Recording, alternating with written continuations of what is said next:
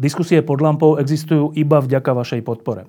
Každú z nich sledujú 10 tisíce divákov, finančne nás zatiaľ podporujú stovky z vás.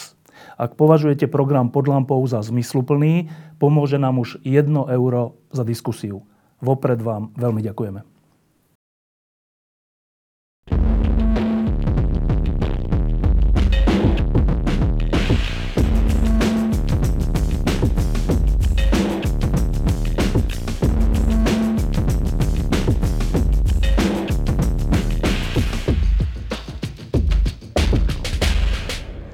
Niekedy sa nám zdá, eh, že ide o život.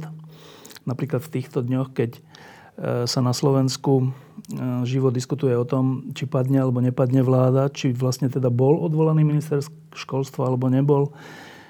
Kto to vlastne spôsobil, kto je tu horší a kto je tu lepší.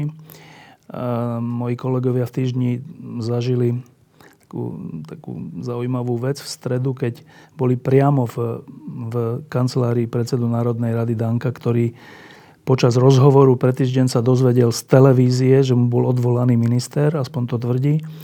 Na to konto Bela Bugár povedal, že ale však oni sa o tom predtým rozprávali. Na to povedal ďalší, že až tak celkom sa o tom nerozprávali. No a toto tu riešime. A máme pocit, že to je trocha také peklo, ako si tu nedôverujeme a ako si tu vládneme ale o pár tisíc kilometrov eh, od nás je občas skutočné peklo a skutočne ide o život. A to už až tak nevnímame. A aby sme to trochu vnímali, tak sme dnes pozvali človeka, ktorý v tom svete, kde naozaj ide o život a o smrť, eh, žil a pomáhal ľuďom v núdzi. Existuje taká organizácia Lekári bez hraníc a náš host je práve z tej organizácie. Ehm, dobrý deň. Dobrý deň. Tak e, ja som vás zavolal preto, lebo som si prečítal taký článok, ktorý ste nám poslali, o, ktorý sa volal, že Deti Mosulu, e, ktorý bolo jednotlivých ľuďoch, deťoch a ich príbehoch v meste, ktoré je trápené vojnou. Tak hneď sa na úvod opýtam, to bolo nedávno? Áno, to bolo nedávno. Ja som bola v Iraku od 24. júna do 19. júla. 20. júla som sa vrátila. My sme tu len tak sprostredkovane sledovali, že vojna o Mosul, alebo boj o Mosul. Um, čo si pod tým vlastne máme predstaviť? Um, ťažko povedať každý si tak ako predstaví niečo iné, ale v skutku, v skutku si môžeme predstaviť to, čo niekedy vidíme v televízii. Strieľanie, zabíjanie, utrpenie, bombardovanie, všetky neistoty, ktoré, ktoré vám len napadnú. Neistoty v zmysle, čo bude za hodinu. Neférovosť, toto by som myslela, že to bude tak prvé, čo, čo by ma napadlo pri bitke o Mosul. Mosul je teda v Iraku a je to to mesto, to tak vieme zase z diálky, kde, mm, ktoré do istého času alebo veľmi dlho ovládali, uh, ovládali islamský štát.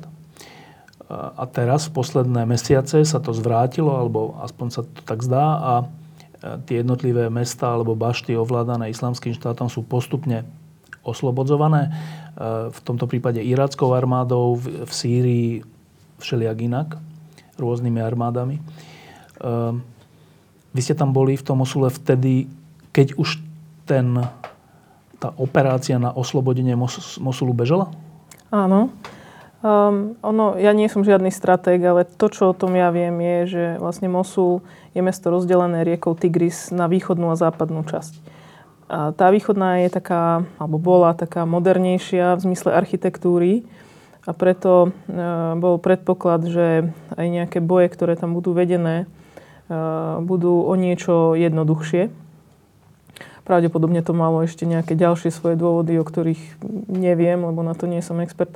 Ale každopádne prvá e, tá ofenzíva bola zahájená v Lani niekedy na jeseň na ten východný Mosul irackou armádou? Um, tam bolo viacero, uh, viacero aktérov, iracká armáda, uh, kurdská armáda, špeciálne sily, rôzne, veľa rôznych skupín podliehajúcich rôznym veleniam a pravdepodobne každá má nejaké iné záujmy, sa spojilo, aby vlastne si zadefinovali jedného nepriateľa, ktorý bol pre nich všetkých asi jasný. A, a vlastne z rôznych stran sa pustili do boja. A myslím, že niekedy v decembri bola tak nejak oficiálne ukončená tá bitka o ten východný Mosul. Niekedy v polovici februára a začala bitka o, o západný Mosul, ktorý už tým, že bol architektonicky úplne iný, staré mesto, úzke uličky. Ťažko priechodný. Ťažko priechodný. tam sa nezmestila ani vojenská technika do tých uličiek, takže vlastne tá, ten, ten, tá, ten charakter boja, tak ako bol teda popisovaný, bol úplne iný. A niekedy v ta, práve vtedy, v, tom, v, to, v tej polovičke februára, um, asi 15-20 kilometrov uh, južne od Mosulu, čo, bol, uh, čo bolo v danej chvíli približne 10 kilometrov od niečoho, čo by sme si mohli povedať, že je frontová línia, aj keď aj tie frontové línie už nie je asi to, čo kedysi bývalo tak e, tam Lekári bez hraníc otvorili nemocnicu, do ktorej ja som prišla v júni. Tam už tedy to bolo celé poposúvané. Teda otvorili tam nemocnicu pre ľudí, ktorí sú zranení alebo ťažko zranení v tom meste Mosul a odtiaľ ich dovážajú? Áno, áno. My sme vtedy, naša nemocnica vtedy v danej chvíli bola najbližšie e, tým bojom, alebo najbližšie zdravotnícke zariadenie, potom prichádzali ešte nejaké ďalšie organizácie, ďalšie aktéry a celá tá dynamika je samozrejme veľmi premenlivá ale vtedy skutočne uh, sme ošetrovali v podstate iba tých najviac kriticky chorých a, a, a uh, ťažko zranených, pretože na nič iné nebola kapacita. Uh, pri, taká tá primárna stabilizácia, primárne úkony, ktoré musia zachrániť život. Uh, to komukoľvek, kto utekal vlastne z toho. Keď si to predstavujem, že v Mosule prebieha tá bitka, alebo to oslobodzovanie od, od teroristov alebo od islamského štátu, pričom sú zranení, smrteľne zranený, ale aj ťažko zranený, aj ľahko zranený. A teraz vy ste odtiaľ 15-10 kilometrov, tá nemocnica. Ako sa tam ten zranený dostane? Um, v danej chvíli, keď som, tam už, keď som tam bola ja, tak sa zranený nejakým spôsobom, väčšinou ho priviezli príbuzní, alebo boli aj nejaké sanitky, uh, dostali, uh, keď som tam bola ja, už to bolo asi 20 kilometrov od, uh, od tých najťažších bojov, povedzme. Uh, Um, dostali sa na, na také miesto, ktorému um, sa hovorí Trauma Stabilization Point, um, poľné obvezisko, by sme to mohli tak voľne preložiť. Vlastne tam naozaj len, najkritickejšie zranenia, akutné krvácanie, nejaké hrudné drény. A potom, uh, ak bolo možné poslať sanitkou, aj viacerých ľudí naraz, občas nám zavolali, pošlite, my sme mali tri sanitky, tak pošlite dve sanitky a sanitky sa nám vrátili za 3 hodiny plné zranených napríklad. Niekedy mali možnosti príbuzní, niekedy boli sanitky iných e, zdravotníckých organizácií. Takže a, rôzne sa mohli tam A na to miesto, na to prvé miesto, na to, na to prvé obviazanie alebo záchranu elementárneho života, e, ich doviezli alebo doň priniesli, alebo príbuzní, alebo kto? Uh, pravdu povediac, neviem vám presne povedať na túto otázku, ale väčšinou to tak býva. Príbuzný, priateľ, niekto, kto je, kto je blízko toho, kde sa, kde sa, kde sa, deje, kde sa dejú veci. Hej. Môže to byť aj uh, armáda, alebo teda niektorý z tých, z tých uh, vojenských aktérov. Uh, je to rôzne. No a teraz taká zaujímavá vec, že zranený môže byť aj ten oslobodzujúci vojak, alebo ten áno, vojak. Zranený môže byť aj civilista, ktorý tam na nešťastie žije alebo sa tam ocitol, ale zranený môže byť aj ten člen toho islamského štátu. Vám tam vozili aj členov islamského štátu? Um, akoby ťažko povedať a určiť niekoho, viete, oni ako nemajú úplne nič, no? inú uniformy, hej, takže um, nie, ako, nie je to vec, ktorú uvidíte na prvý krát alebo na prvý, na prvý pohľad.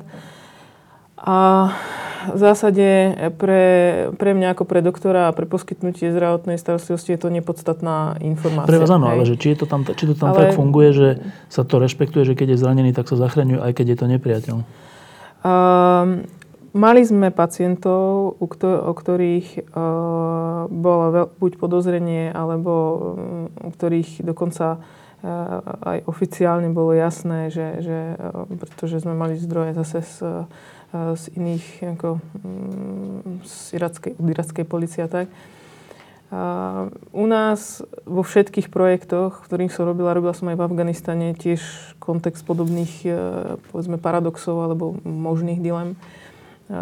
Jednoznačne a nevyhnutne rešpektujeme prvé pravidlo a to je každý človek, ktorý je zranený a potrebuje zdravotníckú pomoc a príde bez zbrane, ju musí dostať.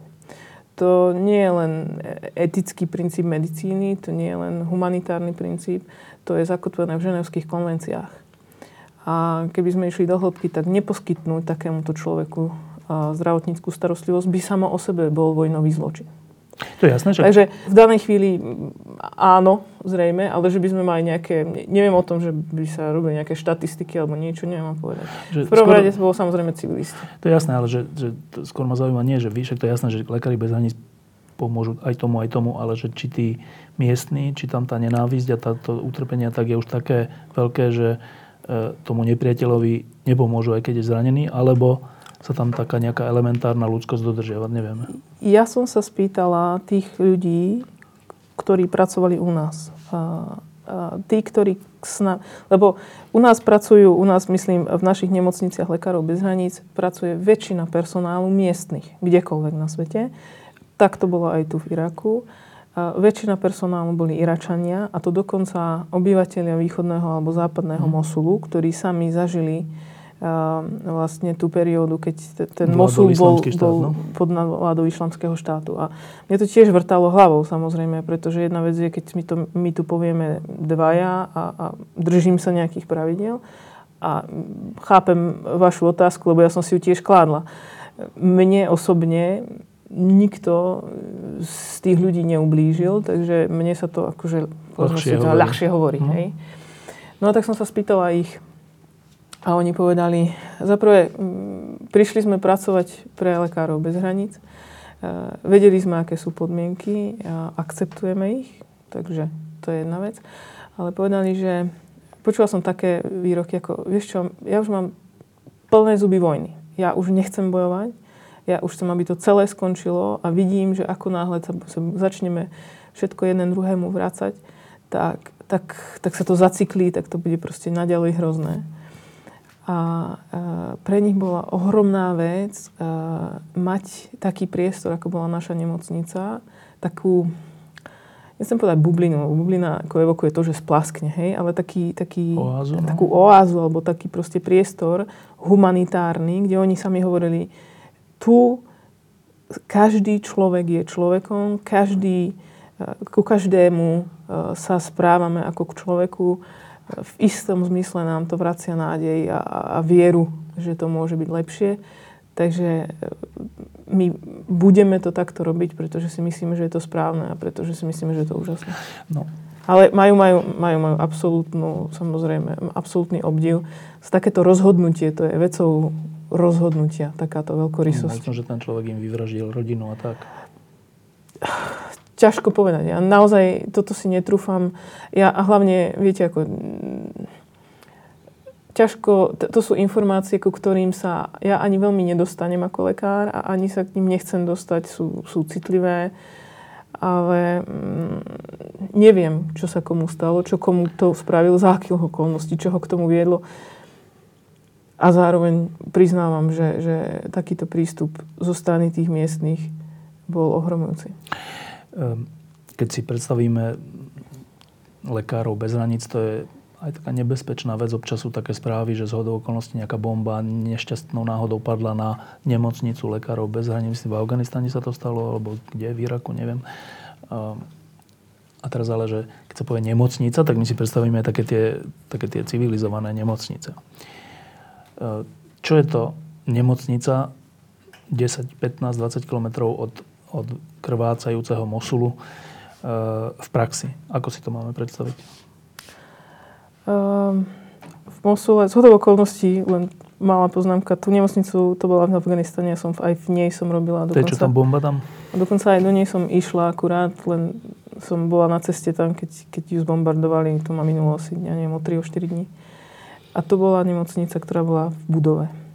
Táto bola, to bol priestor, kde sme postavili, ktorý sme obohnali múrom, plotom, ako murovaným, lebo lekári bez hraníc nie sú iba lekári a zdravotníci, to sú aj logistici, to sú presne títo, ktorí toto dokážu takto urobiť, aby to fungovalo, aby sme tam mali elektriku.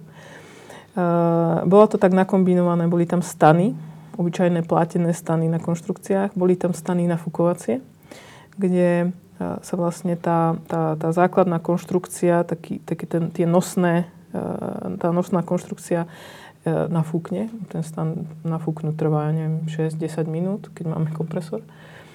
Um, a potom zariadiť ho trvá ďalšie, povedzme, 2 hodiny. A úplne na začiatku sme tam mali 5 prívesov na kamión, v jednom prívese bola operačná sála, v jednom prívese bola poanestetická tzv. dospávacia izba, jednotka intenzívnej starostlivosti, v jednom, v jednom prívese boli logistický sklad, v jednom sterilizácia a v jednom uh, lekáreň. Takže to sú zase uh, akoby síce stiesnené podmienky, ale dá sa v tom pracovať a dá sa to ešte, je to ešte veľa mobilnejšie a flexibilnejšie. No teraz e, tam ste v tom priestore, čo to, jak to nazvať, púšte alebo čoho. E, v nedaleko od vás je mesto, kde je šialená vojna a šialené zabíjanie a teraz prichádza k vám prúd ľudí, ktorí sú zranení to vlastne neviem, ktorí sú zranení v zmysle bomb alebo v zmysle boja jedného proti druhému, alebo ako sú zranení? Keď som tam bola ja, tak väčšina tých pacientov, ktorí mi prešli pod rukami, boli skutku zranení od nejakého výbuchu. Buď od bomby, ktorá padla z hora, alebo od bomby, ktorá vybuchla dole. Nech už hovorili o, o, o mínach, samovražedných atentátnikoch, nastražených nejakých nástražných výbušných zariadeniach neviem vám povedať presné číslo, ale odhadom nejakých 80-90% mojich pacientov, hlavne civilistov, samozrejme detí, vrátane detí, bolo zranenie výbuchom. A to je také z medicínskeho hľadiska v podstate kombinované zranenie penetrujúce, to znamená prenikajúce do, do rôznych častí tela, šrapnely, čokoľvek, čokoľvek. To, to, potom z tých ľudí sme vyberali kamienky, šrofiky, to existuje potom taký akoby sekundárny. Tým, ten, ten výbuch uvoľní a, a rozstrelí niečo ďalšie a to ďalšie sa zanorí do tela. Takže v skutku sme po hrstiach vyberali odtiaľ rôzne typy kovov a kamienkov a tak. Takže takéto prenikajúce zranenia, menšie alebo väčšie, nezávažné alebo život ohrozujúce a často v kombinácii s popálením. Pri tom výbuchu teda oheň? Pri tom výbuchu oheň. A ešte, keď, lebo ja som tam už bola fakt, keď už tie boje tak ako ustávali a postupne ako e, tieto spojenecké vojska, ak by sme to tak nazvali, tá iracká armáda a iracká policia a kurdská, neviem aká, ako postupovali a zaberali ďalšie a ďalšie štvrte, tak odtiaľ oslobodzovali tých civilistov, ktorí tam boli. To, to boli desiatky tisíc ľudí, ktorí, ktorí v tom meste boli ako zachytení a nemohli sa ani tam ani naspäť.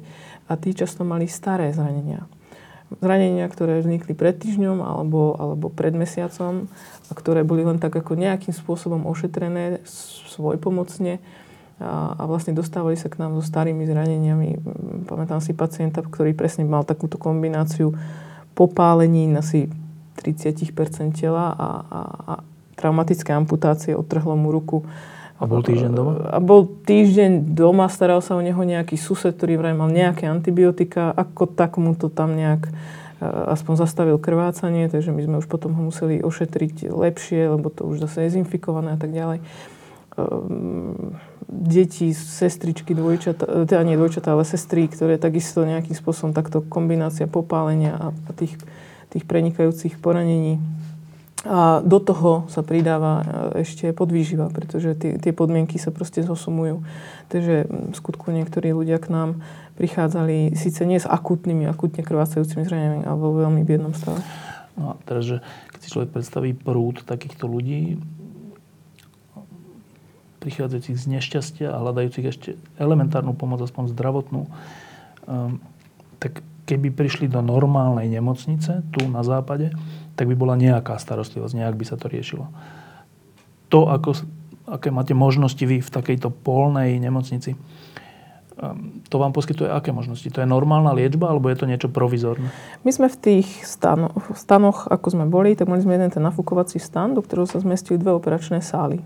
Bolo všetko ako maličké, maličké chodbičky, maličké prezliekárne, ale stále všetko, čo potrebujeme. Mali sme sterilizáciu, sterilné nástroje, eh, adekvátne antibiotika, možno nie toľko rôznych druhov, ako by sme mali tu, eh, nejaké laboratórne vyšetrenia, možno nie toľko rôznych druhov. Takže do istej miery si áno, musíte ako zapojiť ten sedliacký rozum a nejaký kvalifikovaný odhad a e, do istej miery naozaj máte, máte protokoly, podľa ktorých postupujeme, protokoly, ktoré sú overené, e, ktoré sú prispôsobované rôznym situáciám. E, niektoré postupy tej vojnovej chirurgie máme ešte vlastne od, akoby prispôsobené od kolegov z Červeného kríža, ktorí v skutku vo vojnovej chirurgie majú desiatky rokov skúseností.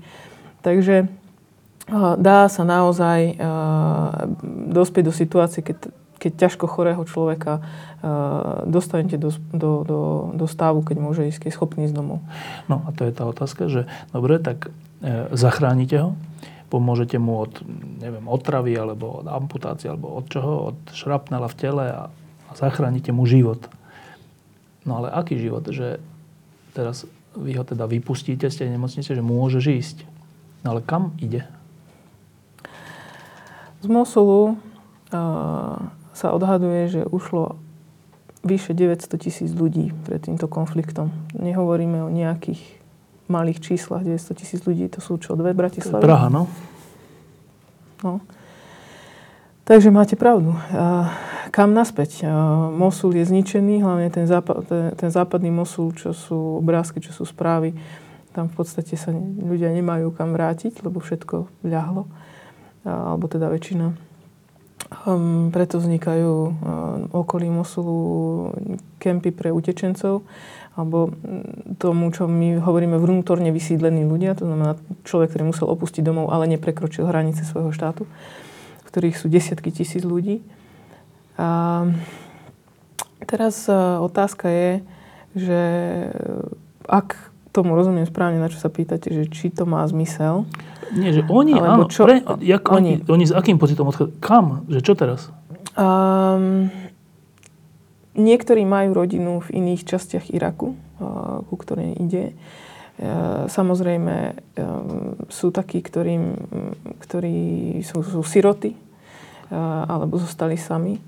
Um, párkrát, príliš veľakrát som počula ten príbeh, keď celá rodina bola niekde uh, spolu v, tej, v nejakej tej časti Mosulu prišiel výbuch, či to bol nálet, či to bol výbuch z dola, nejaký útok.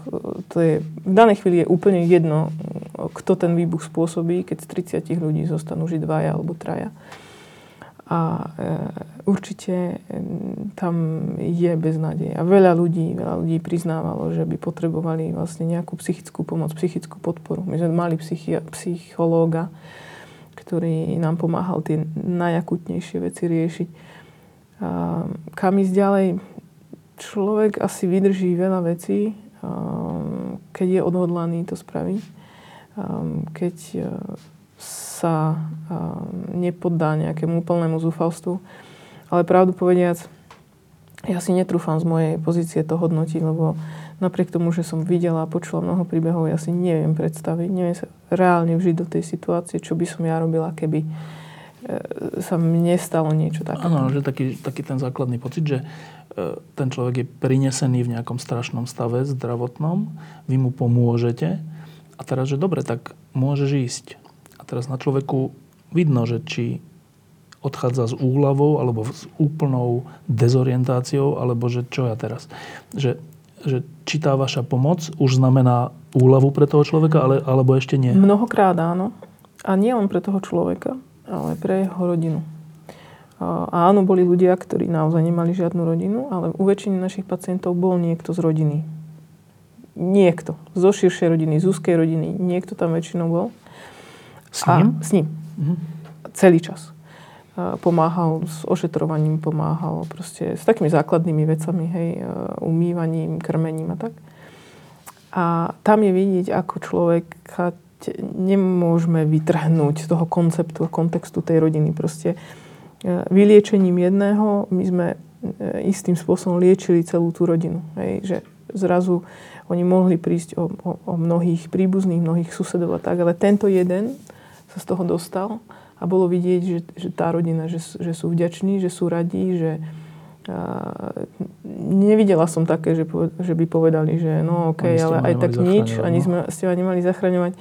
To, mm, toto nie. Um. Naopak, väčšinou, väčšinou to bolo, bolo veľká vďaka za to, že, že mali kam prísť, že tam bola možnosť, ktorú mohli využiť, lebo Naša starostlivosť, my ju poskytujeme zadarmo samozrejme, takže, takže je to prístupné pre kohokoľvek, kto by si inde napríklad nemohol tú zdravotnú starostlivosť dovoliť v danej krajine. A teraz ešte trocha váš pocit, že keď prichádzajú zástupy zranených a vy ich s veľkým nasadením im pomôžete a vypustíte ich, ale prídu ďalšie, je to preplnené a, a stále znova a teraz je správa o ďalšom fronte a ďalšia vojna a ďalšie samovražedný útok že čo to robí s vami? Uh, veľmi dobrá otázka, ktorú som si tiež kládla, hlavne keď som tam išla, že či to vôbec má nejaký zmysel ísť, keď zachránim 20 a ďalších 30 tisíc daný deň umrie. Uh, ale tí 20 nie. A myslím, ako pre mňa je dôležité sústrediť sa presne na týchto 20 a ich rodiny a, a ľudí okolo nás a personál, ktorý to vidí a ľudí, ktorí žijú v tom meste, kde my sme. A zrazu, zrazu to už nie je len tento jeden konkrétny človek, ale vplyv, ktorý tá práca a to, to, tá pomoc má na tú psychiku tých ostatných, ktorí je, je veľký rozdiel mať alebo nemať niekde nemocnicu alebo zdravotnícke zariadenie, kde keby sa vám niečo stalo, tak vám pomôžu. Hej? Lebo to nemusí byť iba vojna. Tam nám priviezli párkrát ľudí, ktorým vybuchol doma nejaký kerosínový varič. Teraz ťažké popálenie, to nie je vojnové zranenie, to je bežné zranenie, ktoré ale musí byť ošetrené, pretože rovnako ohrozuje toho človeka na živote. A mať alebo nemať túto možnosť je ohromný rozdiel. Naviac, keď ešte sa bavíme o vojne, naviac, keď sa bavíme o ľuďoch, ktorí dva roky nemohli výjsť z vlastného mesta, museli znášať nejaké pravidlá, ktoré boli kruté, tak toto je okrem iného aj posol, posolstvo, že na nich ako svet nezabudol. Hej? Že, že, že vieme, že robíme, čo môžeme. A keby sa vám niečo stalo, tak je nejaká aspoň teoretická šanca, že možno dostanete pomoc. A možno alebo vôbec nie, v tom je, ja vidím ohromný rozdiel.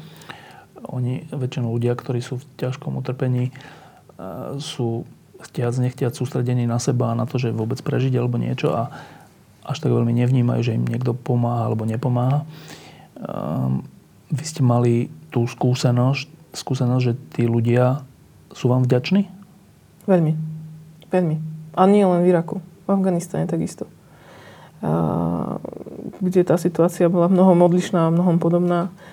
Ale e, každopádne to, to, to nadšenie tých, už tých tímov, tých pracovníkov, tých kolegov, ktorí tiež vidia, že ich práca má nejaký zmysel, že môžu pomáhať, že robia tú, svoju trošku, povedzme. A tá vďačnosť bola mm, všade naokolo ste hovorili, že tí ľudia, niektorí žili v Mosule špecif- špeciálne, možno aj dva roky pod uh, krutovládou islamského štátu. Ehm, zase si to nevieme vôbec predstaviť, čo to znamená žiť v takom meste, nemôcť odísť, byť pod hrozbou smrti a všeličo, verejných poprav. Keď ste s tými ľuďmi, možno neviem, či ste s nimi mohli aj rozprávať, alebo ste ich iba operovali, alebo tak, ale predpokladám, že ste sa aj rozprávali. Čo to zanechá na človeku? Byť dva, alebo tri, alebo x rokov pod nadvládou islamského štátu? No, um, počula som príbehy, ktoré už na mne zanechali uh, hlboké dojmy. Uh, nie sú to moje príbehy, takže nie, necítim sa nejak ako oprávnená o nich rozprávať ďalej jednak. Uh, jednak sú tak hrozné, že je ťažké to počúvať a je ťažké o tom hovoriť. Um, um, keď vám niekto vstúpi do života tak strašným spôsobom, uh, že, že neviete, čo bude, čo bude ďalej. Ja som sa ich spýtovala, ako, ako si to robil, ako si mohol prežiť, ako si mohol ísť. On hovorí, nepozeral som sa doľava, nepozeral som sa doprava. Robil som to, čo sa po mne chcelo. Robil som tú svoju robotu. Uh, vedel som, že sú pravidlá, ktoré ak ak prestúpim, tak umriem na mieste. Vedel som, že, e, že ja neviem, pri mne nesmú nájsť e, mobil a podobné. Je to, je ťažké rozprávať o príbehoch z druhej ruky, hej, lebo samozrejme uh, oni znejú tak akože um, veľmi, povedzme, pútavo, v istom možno aj morbidnom slova zmysle, ale uh, ťažko v tom zanechať alebo si udržať nejakú neutralitu hej, alebo nestrannosť. Podmienky boli také, ako čítame v knižkách o vojne. Naozaj e, životné podmienky, stiesnené, e, jedla málo, možností čohokoľvek od vlastného názoru cez, cez e, nejakých, nejaké komunikácie málo, neistota ohromná Um, to všetko je stiesňujúce samozrejme a, a musí na ľuďoch zanechať niekoho. Asi som nestretla tam nikoho, kto by naozaj nestratil niekoho z rodiny, nejakého, nejakého príbuzného, nejakého priateľa, nejakého suseda. Uh, jeden, povedali mi, aký, aká, aká hrozná bola dilema uh, ostať a riskovať toto všetko, alebo riskovať útek a smrť pri tom úteku, nech už by tá smrť prišla rukou jednej alebo druhej strany. A jeden kolega to vyjadril tak, ako asi to zhrňoval všetko. Ja už som nemohol sedieť, počúvať, ako lietajú, lietajú nálety, počuť, ako letí bomba a nevedel som, kam, kam vlastne padne. Hej. A pre mňa to také akoby... Trošku som si zažila to stiesnenie, aj keď bolo len, len, len takým, takou ozvenou. Um, ja tým, že vlastne e, som pracovala v tom Kunduze, v tej nemocnici, ktorá bola zbombardovaná v tom Afganistane, robila som tam 7 mesiacov a uh, prišla som tam o, teda, o kamarátov. A teraz uh, odvtedy prvýkrát znovu som bola v nemocnici uh, v vojnovom kontexte. Uh, bola som uzavretá v tom stane a počúvala som lietadla a počúvala som vrtulníky. A ja som, napriek tomu, že som celý čas hovorila, že akože tí idú na Mosul, to, to není na nás, stále ten pocit je nesmierne stiesňujúci. Hej, to je jedna vec, čo vám hovorí mozog a čo máte nejaké no? rozhodnutie. A druhá vec je ten pocit, že, že naozaj som v tom stane, on je dosť malý a teraz, ako ja nemám klaustrofóbiu, hej, ale v danej chvíli občas to bolo také, že, že nadýchni sa, vydýchni, sústreť sa na prácu, um, a čo už potom a oni? čo už potom oni, ktorým reálne niečo hrozí, úplne reálne. Hej. Takže e, ťažko sa to sprostredkúva, len o tomto. Len to, lebo preto sa pýtam, že keď si tak predstavím, že človek žije v takomto stave, že môžem každý deň zomrieť, jednak nejakou padajúcou bombou, jednak rukou islamského štátu, jednak všeličím. Vidím tam smrť aj svojich blízkych, aj svojich kamarátov alebo susedov, ktorí neposlúchli alebo niečo. A teraz trvá to dlho tak e, mm, sa pýtam, že či tí ľudia, no, občas sa to tak píše, že človek prestane sa smiať, prestane vedieť, plakať a je len tak. Že či tí ľudia, ktorí potom prišli k vám, e, boli v tomto zmysle e, poznačení, alebo že či sa alebo či to vedeli prekonať. Pacient je pacient. Pacient má v istej chvíli tie svoje problémy, ktoré ho teraz v tento moment akutne, povedzme, bolí ruka, noha, brucho, niečo. Um, ale um, ak sa dala hodnotiť, povedzme, nejaká dlhodobá odozva, to bol skôr ten personál. Hej? A tí boli, vedeli byť neuveriteľne usmievaví. Tí miestni. Tí miestni, ten miestny personál, ktorý takisto prišli z východného alebo z západného Mosulu vedeli byť veľmi otvorení, veľmi priateľskí. Pozvali ma na obed, na večeru, na raňajky. Um, a, a videla som ich aj plakať. Videla som ich plakať, keď videli veci, ktoré boli smutné. Ja som obrovského, dvojmetrového, 100-kilového, 120-kilového chirurga sa rozplakať.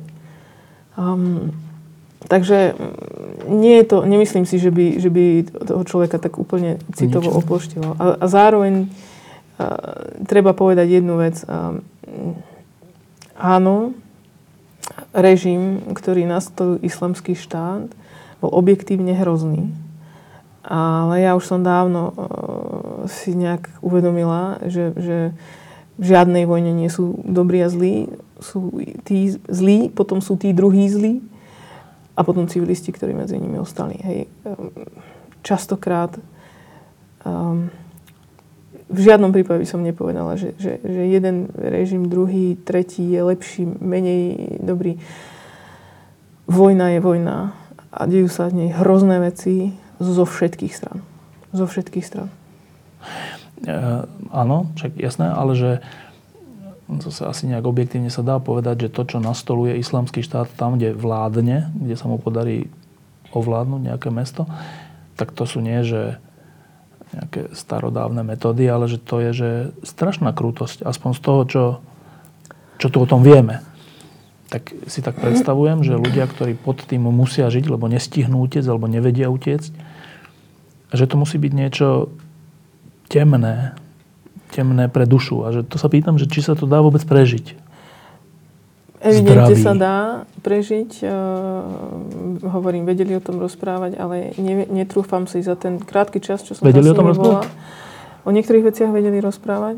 Um, a za, ale za ten krátky čas, čo som tam s nimi bola, ja si netrúfam uh, odhadnúť, aký dopad to bude mať povedzme na tú generáciu tých ľudí, mm. ktorí toto zažili.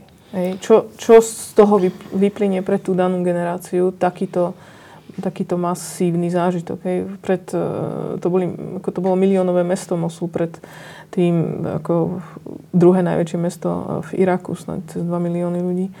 Takže neviem odhadnúť, čo to s tými ľuďmi urobí. A ono, E, aj by som sa veľmi bála niečo akoby zovšeobecňovať. Hej. Ako, ja netvrdím, že každý režim je rovnaký. To, čo som tým chcela povedať, že v tej vojne, keď je konflikt, tak sa dejú rôzne veci na všetkých tak sa dejú rôzne veci na všetkých stranách a človek sa až spýta, že, že kam až je legitímne zájsť. A nemám na to odpoveď a myslím si, že tak skoro na to nikto nebude mať odpoveď. Um, teraz trochu k vám, že uh, my tu máme taký ten národný šport, že na všetko sa stiažujeme jak to tu máme zle, aké tu máme my hladové doliny, jak sa nám tu vlastne drahé mlieko máme a všetko. A iba sa zhoršujú veci a proste tak. No a potom príde človek do Mosulu, alebo príde do Afganistanu, alebo príde tam, kde je naozaj zle. A tá otázka je, že a prečo tam vlastne ide? Prečo chodíte do oblasti, kde je zle?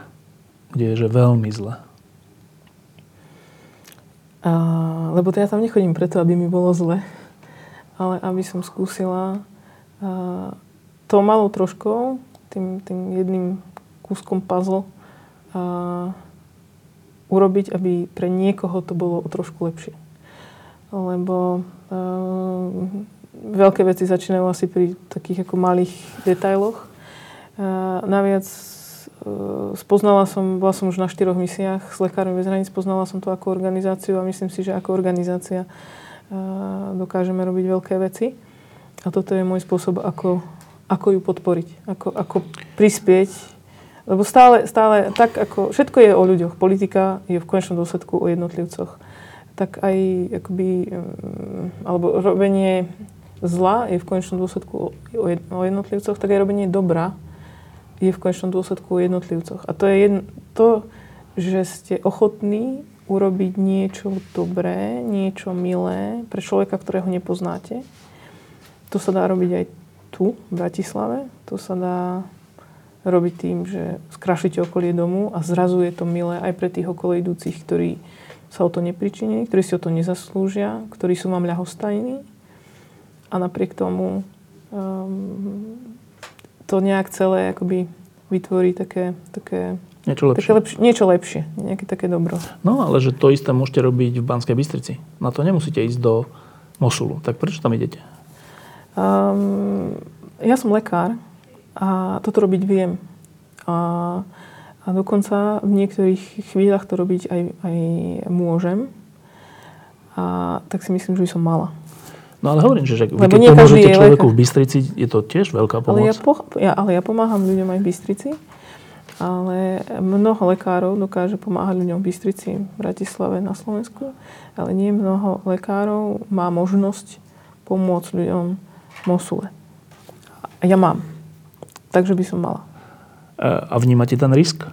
Samozrejme. Odváha nie absencia strachu. No. Vnímam ho. Nie, nie je možné, alebo nebolo by dobré uh, ísť do vojnovej zóny a, a nebáť sa vojny.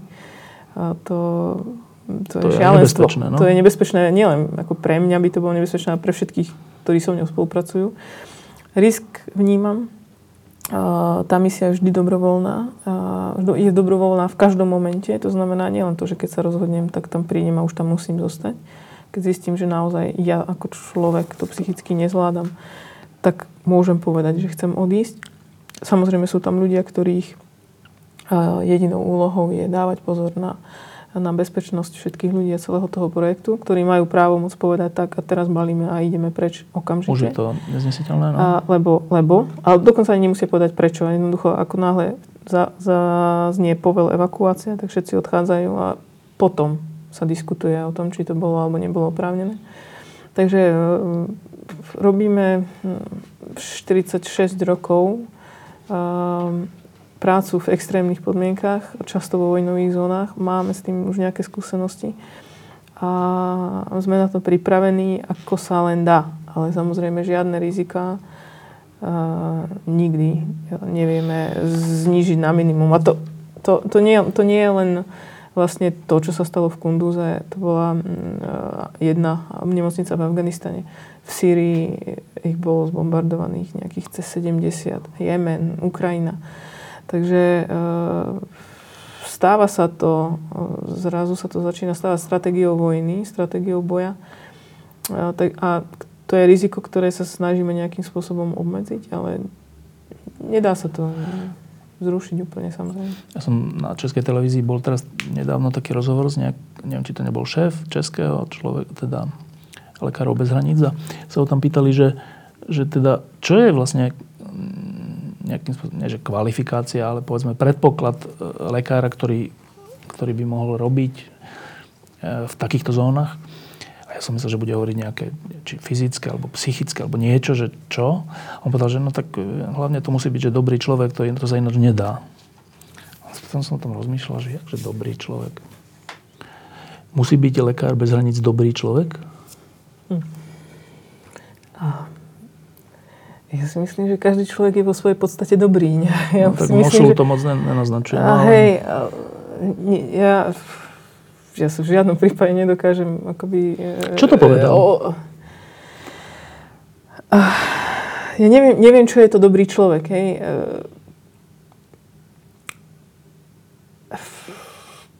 Neviem, musím sa ho spýtať, najbližšie, keď ho uvidím. Musí byť pravdepodobne asi nesebecký v prvom rade. Musí to byť človek, ktorý je ochotný vystúpiť zo svojej komfortnej zóny, lebo ísť do vojny je ultimátne vystúpenie zo svojej komfortnej zóny, objektívne. A, a urobiť to a, pre niekoho iného. Čím nechcem povedať, že, že jediná motivácia je len zachrániť svet alebo zachrániť ľudstvo. To je naopak podľa môjho názoru pomerne zlá motivácia. Určite sú tam aj e, dôvody, e, ktoré by sa dali nazvať sebecké. Nemali by prevážiť, podľa môjho názoru. Človek, ktorý je, doka- je schopný a ochotný počúvať iných a dokonca priznať, že sa môže míliť alebo že môže nevedieť všetko. Um, jedna z takých základných pre mňa ponaučení, ktoré som si postupne, človek, ak sa trošku mení postupne, nie je to, že zo dňa na deň, osvojil alebo si snažím oslovi, osvojiť je, že nech vidím čokoľvek, nejaký, akýkoľvek čin, akýkoľvek rozhodnutie, akýkoľvek vetu, ktorú by som kedysi bola povedala, bože, to je blbosť. To je, to je taký idiot, jak toto mohol povedať. A, tak e, naopak by som tak ako povedala, prečo to urobil? Čo ho k tomu viedlo? Lebo nerozumiem tomu.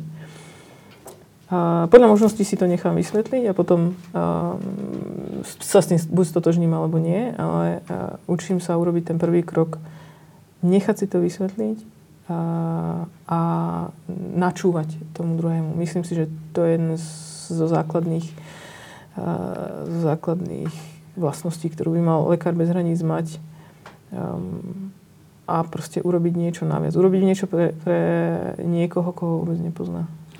My máme v redakcii Andreja Bána, to je taký ten vojnový reportér, okrem iného. A mm, keď sa o tom občas rozprávame, tak on o tom tiež niečo povie, že keď človek je v takejto zóne alebo v takomto nejakom konflikte a vidí tam to umieranie a tak, tak to s ním niečo urobí. S tým, s tým v úvodzovkách pozorovateľom toho, nie účastníkom, ale už, už len s tým pozorovateľom. A keď sú aj také filmy z vojny, aj dokumenty, tak Často je to tak, že keď nejakí vojaci niekde dlho pôsobia a sú nutení bojovať a tým pádom aj niekoho zabiť a vidia svojich kamošov, ako zomierajú, tak potom, keď sa vrátia akože do civilu, tak to s, ním niečo, s nimi niečo urobilo často veľmi zlé. Často sa musia z toho dostať a niekedy sa z toho aj nedostanú. Keď vy, ako lekári bez hraníc, konkrétne aj vy, ste v Mosule alebo v Afganistane, vidíte tam ten, ten prúd ľudí, zomierajúcich alebo zachránených a zase ďalší zomreli a ďalší boli zachránení. A potom sa vrátite na Slovensko. Tak čo, vidíte potom Slovensko nejak inak? Uh, áno, toto, tento Mosul, pravdu povediac, vo mne nechal takú skúsenosť, že Videla som ľudí, ktorí objektívne prešli nesmiernym utrpením, stále sa vedeli usmievať a stále vedeli prekročiť samých seba, aby a ten svoj tieň a, a, a svoj odpor a všetky svoje motivácie, lebo si stanovili, že, že najvyššia priorita, najvyšší cieľ, najväčšie dobro bude zachrániť ľudský život, nech už ten človek je akýkoľvek. A, a môžem si o tom myslieť čokoľvek a proste toto je ono. Um, veľmi mi je ľúto, že niekedy mám problém vidieť toto okolo seba na Slovensku. Takýto vystúpim zo svojho tieňa, uh, naču, chcem načúvať ľuďom, chcem byť voči ľuďom veľkorysá, chcem občas zabudnúť, že mi nieč, niečím ublížili, alebo si to s ním aspoň vydiskutovať. Neuzavrieť sa uh, napriek všetkému, alebo vďaka všetkému, čo, čo som prežila nejak ako vytvárať vzťahy, zdravé vzťahy. Nie je vecou náhody, nie je vecou toho, akí ľudia sa stretnú a či majú tú chémiu medzi sebou, alebo nemajú. Do veľkej miery podľa mňa vytváranie vzťahov vecou rozhodnutia každého jedného z nás. A to mi niekedy chýba na Slovensku. Začala som to asi viacej vnímať potom, potom Iraku, potom Mosule. Ako keby, že v Iraku, ťažko skúšanom, uh, majú ľudia k sebe bližšie než my tu? Neviem, toto neviem ohodnotiť, ale uh, akože uh, aj v extrémnych situáciách sa dá uh, urobiť rozhodnutie, že, že nepoddám sa tým vonkajším okolnostiam, že ja sám si stanovím priority, ja sám do veľkej miery Eh, mám kontrolu nad tým, čo hovorím, ako sa správam. Ehm, a ja sám som rozhodnutý eh, ako byť, povedzme, veľkorysý. Eh, naozaj, nehovorím milovať svojho nepriateľa, ale minimálne, minimálne mu to neodplatiť rovnako mincov. A, dá sa potom podľa mňa urobiť veľké veci. Tá, tá energia sa tak znásobuje. A netvrdím, že na Slovensku takéto veci nemáme. Um, len hovorím, že, um, že by bolo super, keby sme toho mali viac, keby sme, keby sme si dávali pozor na to, čo hovoríme, ako to hovoríme. Uh, aby proste presne skôr než druhého človeka urazím, tak si ho aspoň vypočujem. Nemusí to byť môj kamarát, nemusím s ním ani súhlasiť. Aspoň dám priestor ho vypočuť. Nebudem mu skákať do reči. Nebudem si a priori myslieť, že ja veď predsa veď ja presne viem, čo on mi chce povedať, lebo neviem. A to je jedna z tých vecí, ktorá mi asi, asi chýba. A keď ste na týchto misiách a potom sa vraciate, sledujete troška, ako si to my vládneme? Hej, trošku sledujem. Um, čo som sa na, naučila na misiách, dokonca snáď už na, na tej prvej v tom Afganistane, a tam vie byť nesmierna dávka frustrácií, lebo to nejde, tam to nefunguje, to nemáme, tí tomu nerozumejú. Hej. Niekedy naozaj je nebezpečné v, zbrklo povedať alebo urobiť prvé, čo mi napadne. Samozrejme, keď ste pod stresom, tak človek je taký sústredený a nedáva si pozor na to, čo hovorí, ako to hovorí. To môže byť strašný problém, takže v istej chvíli máte také frustrácie a vtedy mi niekto, to už mal za sebou viacej misií, povedal, počúvaj ma, dám ti jednu radu. Vyberaj si svoje boje. A tak akože som to tak mala a pochopila som to až, až, až na druhej misii asi, alebo ale som pochopila, že naozaj mnoho vecí, o ktorých si myslíme, že sú vonkajšie okolnosti, sú stále E, vecou nášho rozhodnutia. A ja niektoré veci ako vecou svojho rozhodnutia to nebude môj boj. Lebo nemôžem bojovať všetky. Nemôžem, nemôžem sa každý deň rozčulovať nad, nad e, zmenou klímy. A nemôžem sa každý deň rozčulovať nad tým, čo sa robí u nás s eurofondami. A nemôžem sa rozčulovať nad tým, čo všetko sa deje v zdravotníctve, o čom viem a o čom ani neviem proste chcem si vybrať svoje boje a, a povedať, toto budem riešiť a toto riešiť nebudem, lebo inak tá moja energia sa úplne rozprskne a proste presne spadnem pod tiažou toho všetkého. A, a, a teraz to myslím tak ako úprimne, že som rada, že sú zase ľudia ako vy, ktorí bojujú tie boje, ktoré ja nebojujem. Hej. Ja bojujem tie, na, v ktorých som dobrá Hm, alebo si myslím, že som dobrá, v ktorých mám skúsenosti minimálne a ktoré mám možnosť ovplyvniť. Hej, povedzme na tej miestnej úrovni zlepšovať nejakú tímovú spoluprácu, niečo, niečo.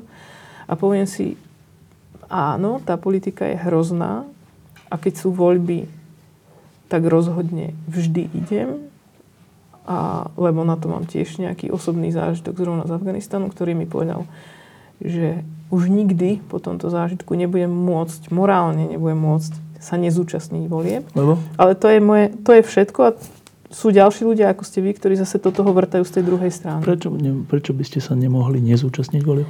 Um, keď som tam bola v roku 2013, v septembri, ak si niekto spomenie, v 2014 boli, boli prezidentské voľby v Afganistane v apríli nejakom. V septembri sa otvorila tá možnosť prís, akoby prihlasovať kandidátov jednak na prezidenta, jednak tam boli aj nejaké regionálne voľby a do vlády a tak.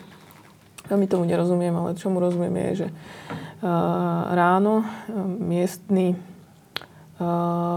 človek, ktorý bol snad predsedom volebnej komisie pre, pre celý severovýchodný Afganistan, si tak išiel ráno do obchodu Prišla tam okolo neho motorka, na ktorej jeden človek riadil, druhý mal Kalašníkova a rozstrieľa ho na rešeto.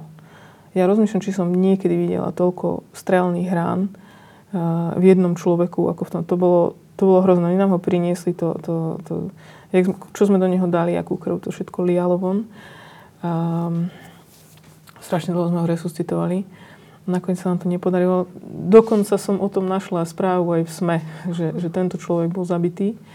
Uh, takže zrejme teda to, to zarezonovalo. A ja som videla tých ľudí okolo seba. Mnohí z nich ho poznali osobne, mnohí z nich o ňom hovorili krásne veci, že teda bol to rozhľadený človek, uh, veľmi otvorený. A zrazu som videla to, že taká tá nádej, že by sa niečo mohlo zmeniť, zrazu okamžite bola potlačená taká, takéto to, to beznádej, zúfalstvo, niečo. Afgánci neboli takí otvorení ako Iračania, ale ja som nastrávila násobne viacej času, takže oni už ma tak poznali a sme sa tak potom bavili. A, a hovorila som s jedným mladým mužom, mal vtedy 25 rokov možno. A hovorím, vieš, keď boli predtým voľby, tak uh, viete, ako keď sa chodí po, po takýchto krajinách uh, k voľbám, tak, tak ľudia, aj bolo vidieť, že už, sa, že už odvolili, tak strkajú prsty do takých no. tých atramentov alebo nejaké genciánky. Sa nedajú umyť, niečo sa nedá umyť, samozrejme. No a tým pádom sú v podstate označení aj, pri, aj pre tie ozbrojené opozičné skupiny, že tento človek Bol voliť. zúčastnil na voľbách.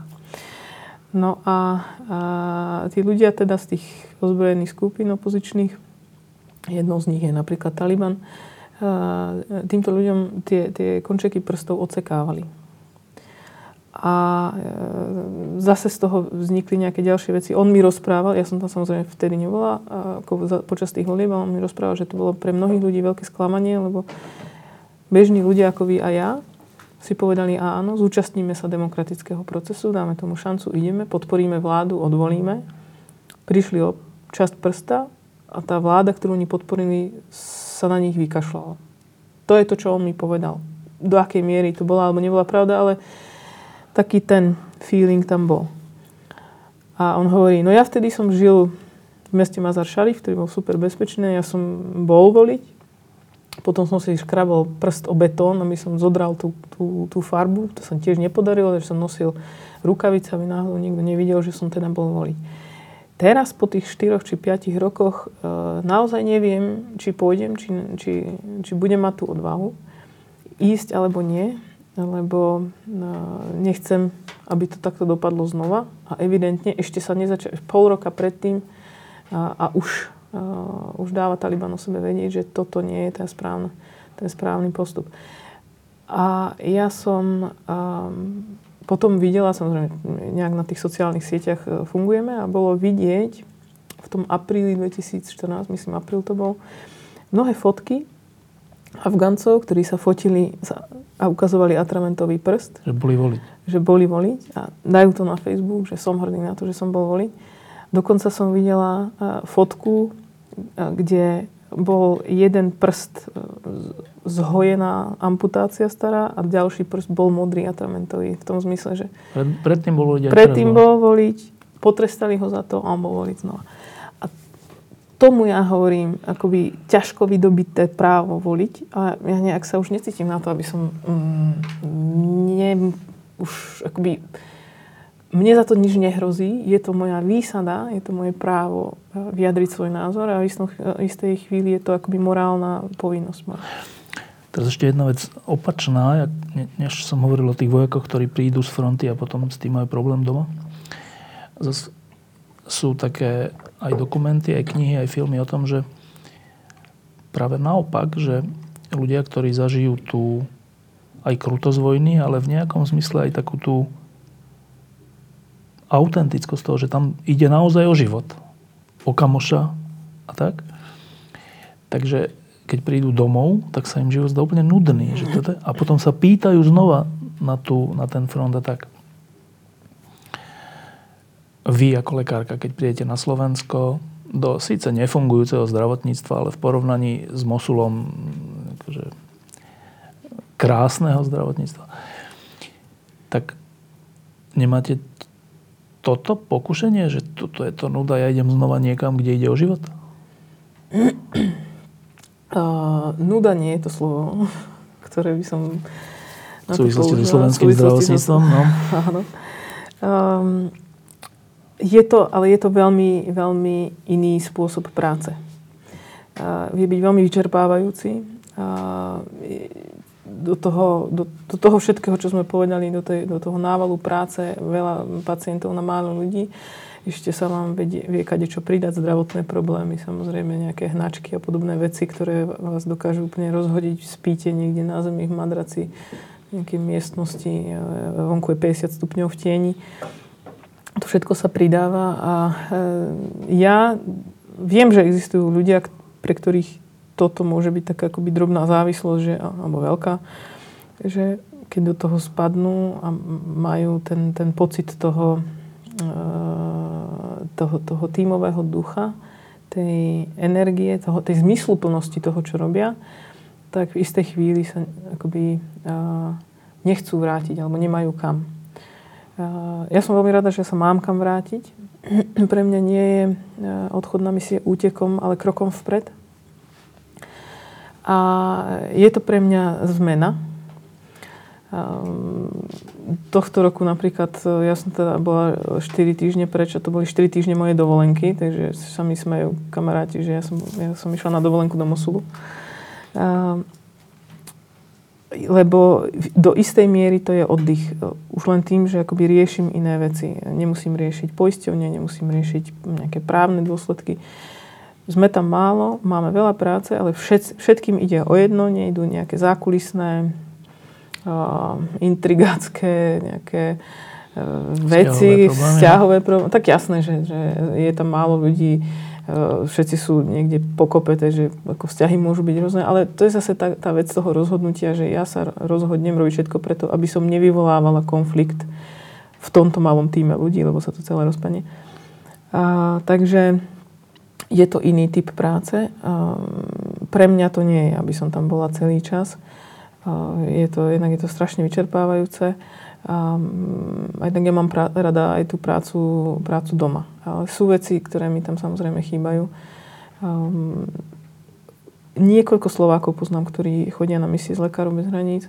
Väčšina z nich nie žije v Slovenskej republike. A sú veci, ktoré keď si chcem povedať, tak tomu nikto iný nerozumie. Takže chápem, že aj tí vojaci, ak sa vrátia do nejakých akoby, uh, oni sú mentálne inde a t- tie ich uh, domáce vzťahy, väzby sú niekde inde ak ešte to nemajú nejak ako, nejakú komunitu, v ktorej sú schopní si to nejak vydiskutovať, tak to môže byť problém. My našťastie ako kopa takýchto kamarátov, ktorí tomu rozumejú, býva aj v Čechách, takže ja zase viem, viem nájsť aj tú časť, tú komunitu, ktorej vieme viesť reči, ktoré sa nejakým spôsobom to akoby uľahčujú.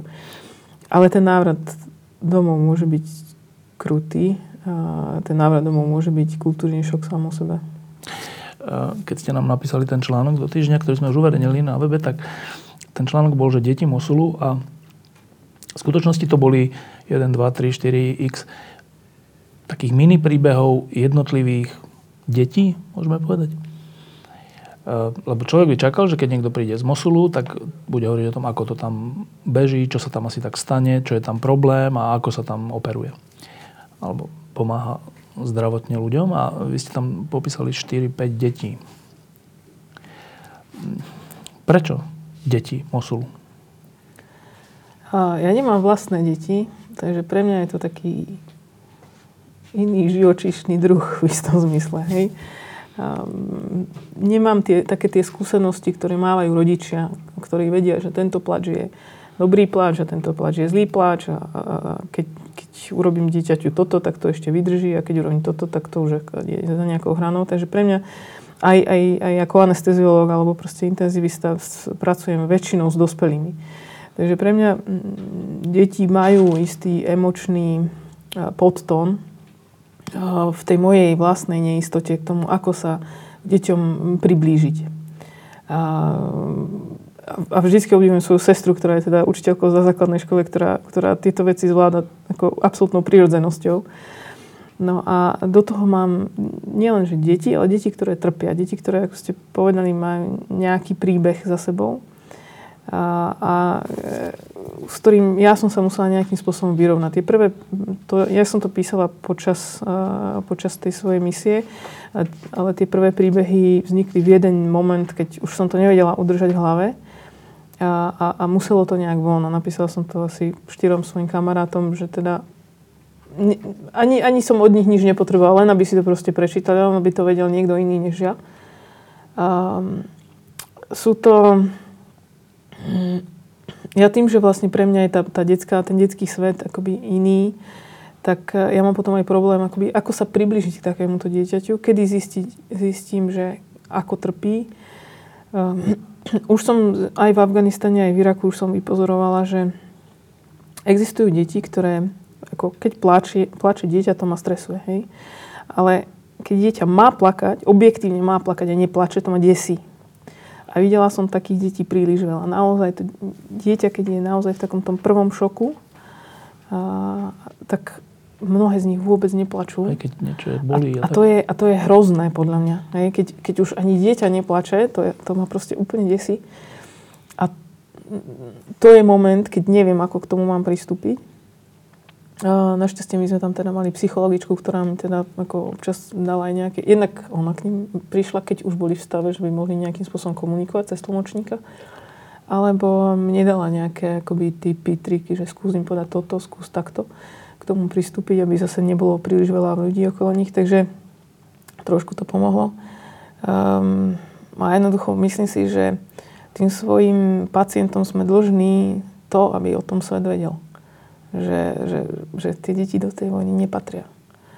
A, a že, že ich je tam príliš veľa v tom konflikte, ktorý urobili dospelí z jednej z druhej strany. Posledné asi dve otázky.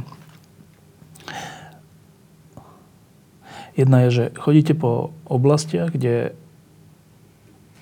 sú že hrozné vojny. Hrozné. V Afganistane a v Iraku to sú hrozné vojny. Hrozné nenávisti, náboženské a všelijaké. A my tu tak z diálky to, to pozorujeme a snažíme sa pochopiť, že o čo tam ide. Prečo ten Irak medzi sebou Prečo sa tie kmene zabíjajú, alebo šíti a suniti sa zabíjajú? Prečo ten atentátnik tam ide a vybuchne? Aj on a ďalší ľudia nevinní. Ťažko to pochopiť. E, keď vy tam ste, tam i onam, máte o tom nejakú myšlienku, že, že prečo to tak je? Nie. Neviem. Uh, niektoré veci sú absurdné zďaleka aj zblízka. Stále, stále zostanú absurdné, stále zostanú hrozné, stále zostanú frustrujúce. Prečo, prečo sa ľudia neznášajú, je asi otázka, ktorá filozofov trápi už od tých prvých grétkov. Hm, neviem, prečo to vzniká, že, že ľudia, ktorí sa hlásia k nejakej filozofii lásky, nech už je akákoľvek, či sú leniví, nedbanliví, zúfalí, um, príliš na to, aby, aby tú filozofiu dali do, do praxe. Zaujímavú knihu som čítala v januári uh, od Tomáša Sedláčka Ekonomie dobra a zla a neviem, či, ste, či ju poznáte. Známa kniha, Hej. A on tam rozoberá, on je to teda ekonóm, ale rozoberá nielen ekonomické pojmy, čo som tak očakávala, že v tej knihe nájdem, ale ako sa filozoficky e, ľudia, rôzne filozofické smery vyrovnávajú s tým, že či sa mi vyplatí konať dobro, alebo nevyplatí. E, filozofické, náboženské od, od odmeny na tomto svete, odmeny na, v nebi, pomsty v pekle, čokoľvek. A keď som to tak čítala, tak ako evidentne je ohromné množstvo spôsobov a pohľadov, ako sa dostať k tomu, že či sa teda vyplatí robiť dobro alebo, alebo nie. A, a nikto na to neprišiel. A to isté je, že teda či sa vyplatí alebo nevyplatí robiť zlo. A, a čo vlastne je zlo, a tiež je otázka, a tá si myslím, že je e, nemenej dôležitá, že aká je úloha zla v spoločnosti. Lebo oni jedno bez druhého nemôžu existovať. A ťažko robiť dobro, keď ho nie je s čím porovnať, keď, keď zlo neexistuje. Čím neschvaľujem vojny, neschvaľujem utrpenie detí, on hovorím, že vo finále z istého pohľadu e, má podľa môjho názoru nejakú úlohu, už len kvôli tomu, že ja osobne mám možnosť učiniť to rozhodnutie, slobodné vlastné rozhodnutie, niečo s tým zlom urobiť a povedať, dobre, tak ja teda... To nebudem.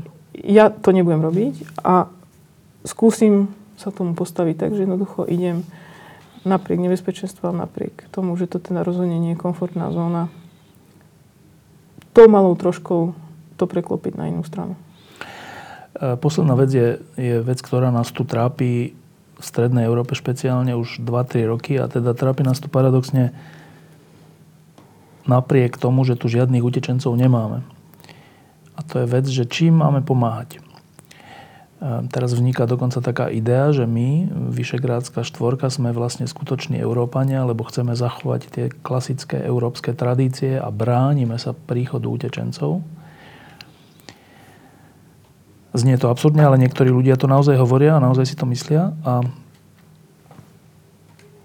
teraz vy ste s tými ľuďmi, z ktorých sú utečenci, boli v každodennom kontakte v tých nemocniciach. Však to sú tí ľudia, ktorí často potom utekajú, lebo nemajú kam, tak utekajú úplne inde, do, inej, do iných krajín, na iný kontinent.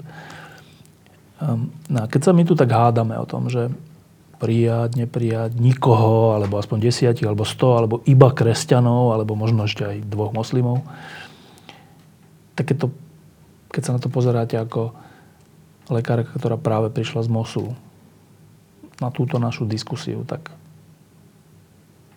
čo to vo vás vyvoláva? Uh. Ja, ja som po tých troch rokoch, či koľko sa toto už diskutuje, štyroch, ja už som tak unavená z toho, že stále tie argumenty sú rovnaké z môjho pohľadu. Sme sa nikam nepohli. Za 4 roky diskusie celospoločenské sme sa nepohli nikam. Ak tak k viac, väčšiemu cynizmu, väčšej nenávisti. A pre mňa je otázka, ako odpoveď na vašu otázku, máme im pomôcť? Jednoznačne áno. A ďalšie 3 hodiny môžeme diskutovať o tom, ako. Lebo tých možností môže byť veľa, a, ale pomôcť, áno, človeku v núdzi, takisto ako e, človek, ktorý proste niekde na chodníku spadne a potrebuje pomoc. Človeku v núdzi máme pomôcť, podľa môjho názoru. A za tie 4 roky už mala byť úplne inde diskusia o tom, ako to urobiť, aby, e, aby to nespôsobilo problémy pre domácu spoločnosť, aby, aby sme sa vyhli všetkým tým treniam, tým, tým, tým extrémnym názorom na jednu alebo na druhú stranu, našli tú spoločnú reč. A, a čím ďalej sa budeme nejak brániť tej myšlienke, tak stále, stále sme ju akoby nevyriešili. Hej?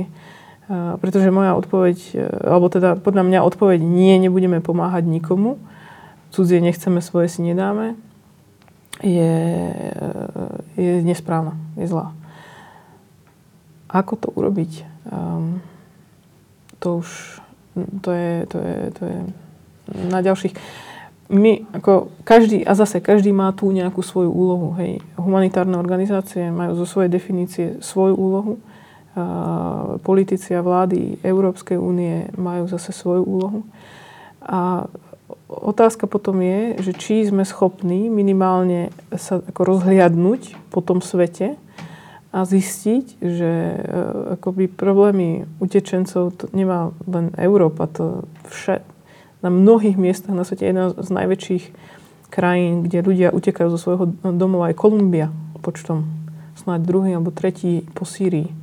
A, takže tak akože sa rozhľadnúť a povedať, e, ľudia majú nejaké dôvody odísť domova, a, to už sami o sebe by si Slováci mali uvedomiť, že nie je jednoduché odísť domov. My máme problémy pre odsťahovať sa z bodu A do bodu no. B v rámci Slovenska.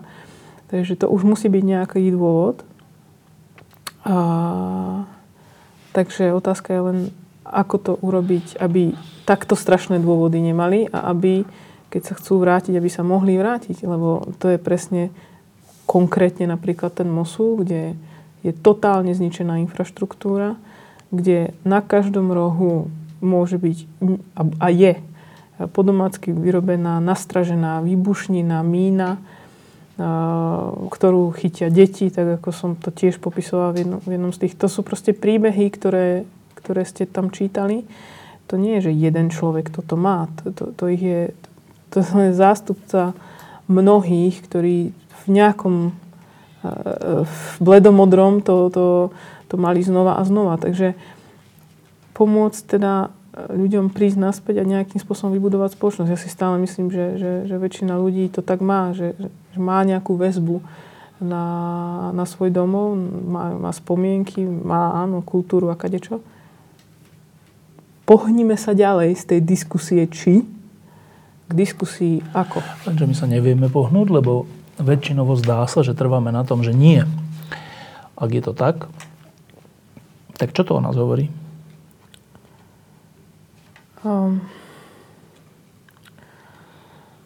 nemám, že nemáme korektívne skúsenosti. Že, um, že stále ostávame v tom svojom a pozeráme, čítame len tie jedny noviny a, a pozeráme tú jednu televíziu a, a nejdeme preč. Um, veľká diskusia o tom, že teda mladí odchádzajú do zahraničia.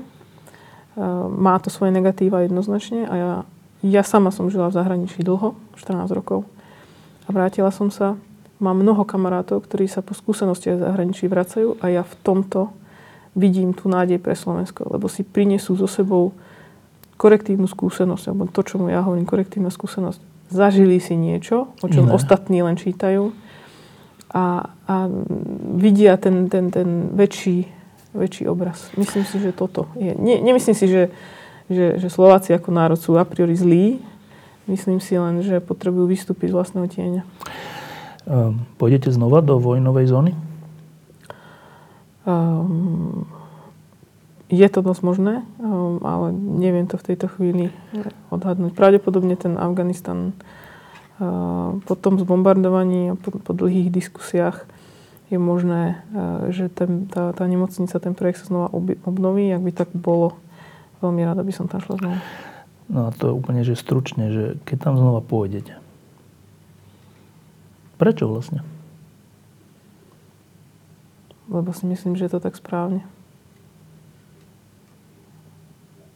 Čo je tak správne? Ísť v tejto chvíli už mám v Afganistane naozaj kamaráta. Ja som tam dokopy strávila 7 mesiacov a viem, že už pre tých ľudí uh, je veľ, veľ, má veľký význam, že, že uh, títo medzinárodní spolupracovníci, ktorí tam pracovali, odišli a vrátili sa znova a znova napriek všetkému, že, že to je tá nádej, to je to, je to eh, čím nejakým spôsobom meníme tú spoločnosť. Lebo aj my im ponúkame korektívnu skúsenosť, aj my im ukazujeme, že eh, niektoré veci, možno ktoré si myslia správne neboli, možno niektoré boli, možno niečo nového objavia.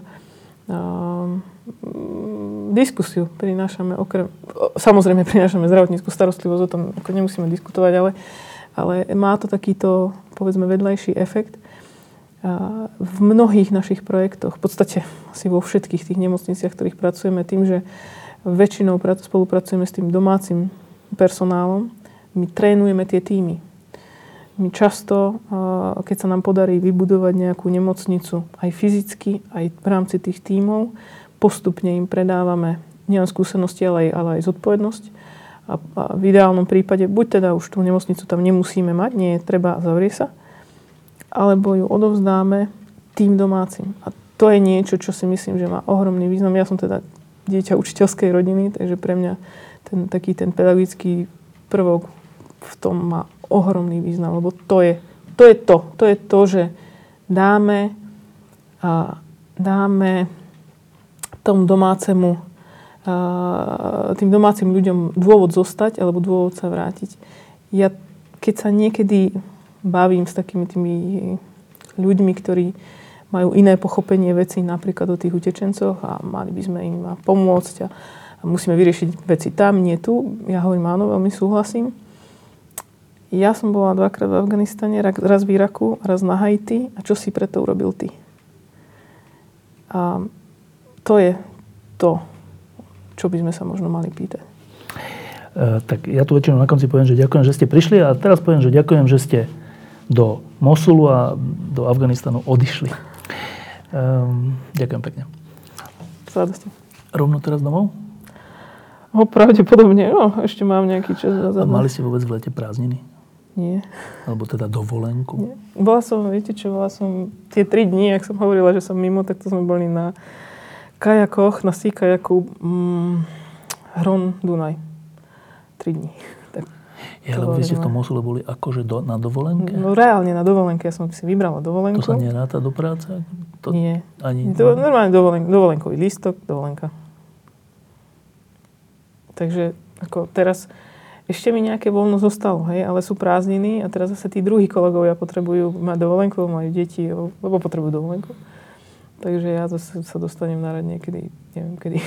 A to, to ešte, tu som sa vlastne nepýtal, že takáto vec je aj troška fyzicky náročná, aj, aj psychicky náročná a že robí to stále a ešte aj počas dovolenky to nehrozí nejaké, nejaké akože, nejaká katastrofa?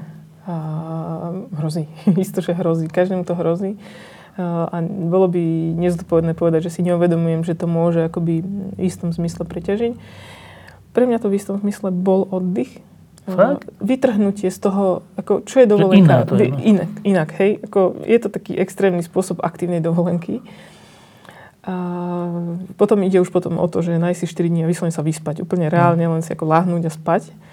A, alebo si nájsť deň oni tomu Američania hovoria snať binge watching, že si nájdete nejaký seriál, ktorý není nejaký úplne intelektuálne náročný a pozriem si ako 8 častí za sebou, hej, aby ako strých a koniec. Uh, sci-fi a takéto svoje hviezdne vojny.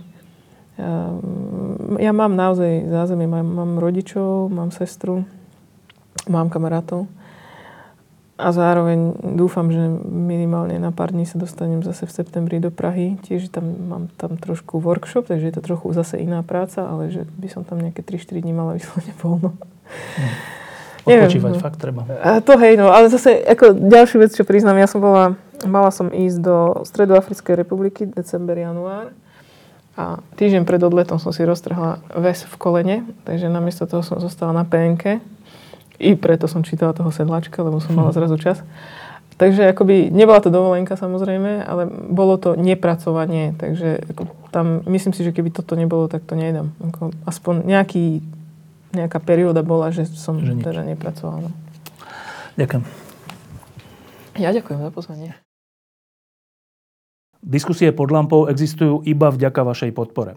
Každú z nich sledujú 10 tisíce divákov, finančne nás zatiaľ podporujú stovky z vás. Ak považujete program pod lampou za zmysluplný, pomôže nám už 1 euro za diskusiu. Vopred vám veľmi ďakujeme.